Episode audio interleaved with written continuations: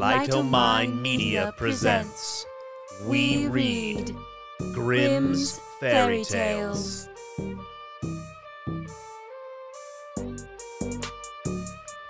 Welcome to We Read Grimm's Fairy Tales. Today's story is The Wolf and the Seven Little Kids. There was once upon a time an old goat who had seven little kids and loved them all with the love of a mother for her children. One day she wanted to go into the forest and fetch some food. So she called all seven to her and said, Dear children, I have to go into the forest. Be on your guard against the wolf. If he comes in, he will devour you all, skin, hair, and everything. The wretch often disguises himself, but you will know him once by his rough voice and his black feet. The kids said, Dear mother, we will take good care of ourselves. You may go without any anxiety. Then the old one bleated and went on her way with an easy mind. It was not long before someone knocked at the house door and called, Open the door, dear children. Your mother is here and has brought something back with her for each of you. But the little kids knew that it was the wolf by the rough voice. We will not open the door. cried they. You are not our mother. She has a soft, pleasant voice. But your voice is rough. You are the wolf. Then the wolf went away to a shopkeeper and bought himself a great lump of chalk, ate this, and made his voice soft with it. Then he came back, knocked at the door of the house, and called, Open the door, dear children. Your mother is here and has brought something back with her for each of you. But the wolf had laid his black paws against the window, and the children saw them and cried, We will not open the door. Our mother has not black feet like you. You are the wolf. Then the wolf ran to the baker and said, I have hurt my feet. Rub some dough over them for me.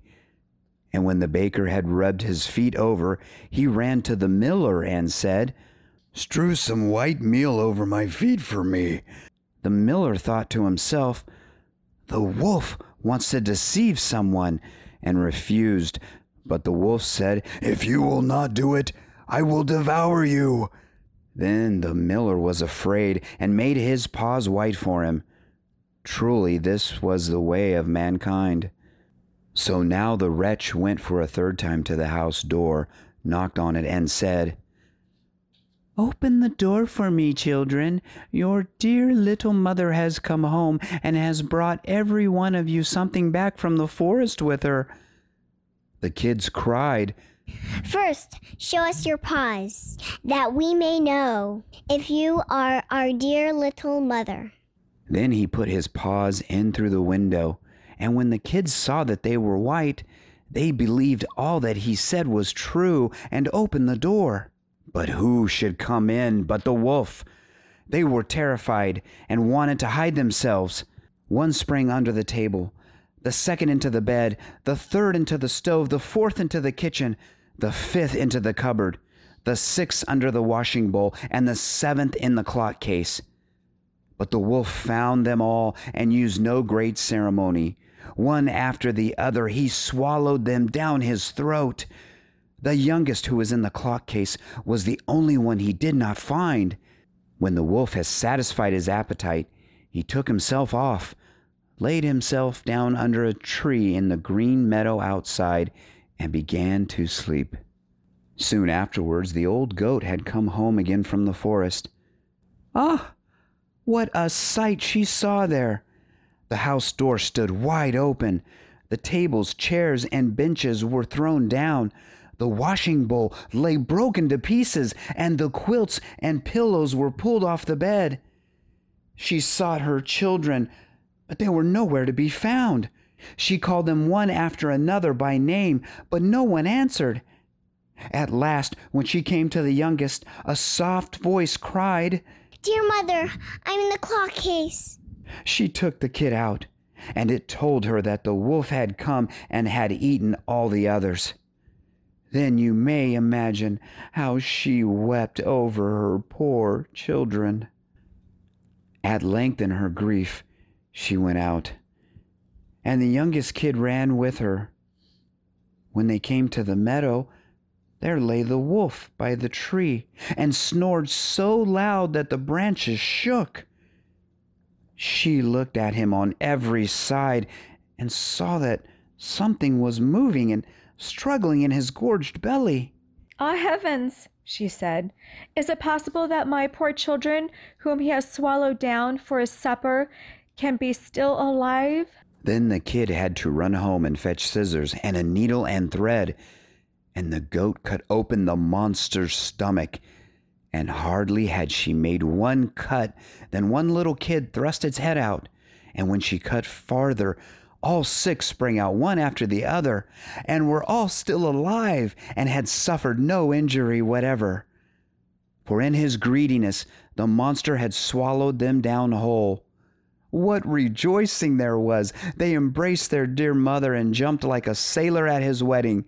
The mother, however, said, Now go and look for some big stones, and we will fill the wicked beast's stomach with them while he is still asleep. Then the seven kids dragged the stones thither with all speed, and put as many of them into his stomach as they could get in. And the mother sewed him up again in the greatest haste, so that he was not aware of anything, and never once stirred. When the wolf at length had had his fill of sleep, he got on his legs, and as the stones in his stomach made him very thirsty, he wanted to go to the well to drink.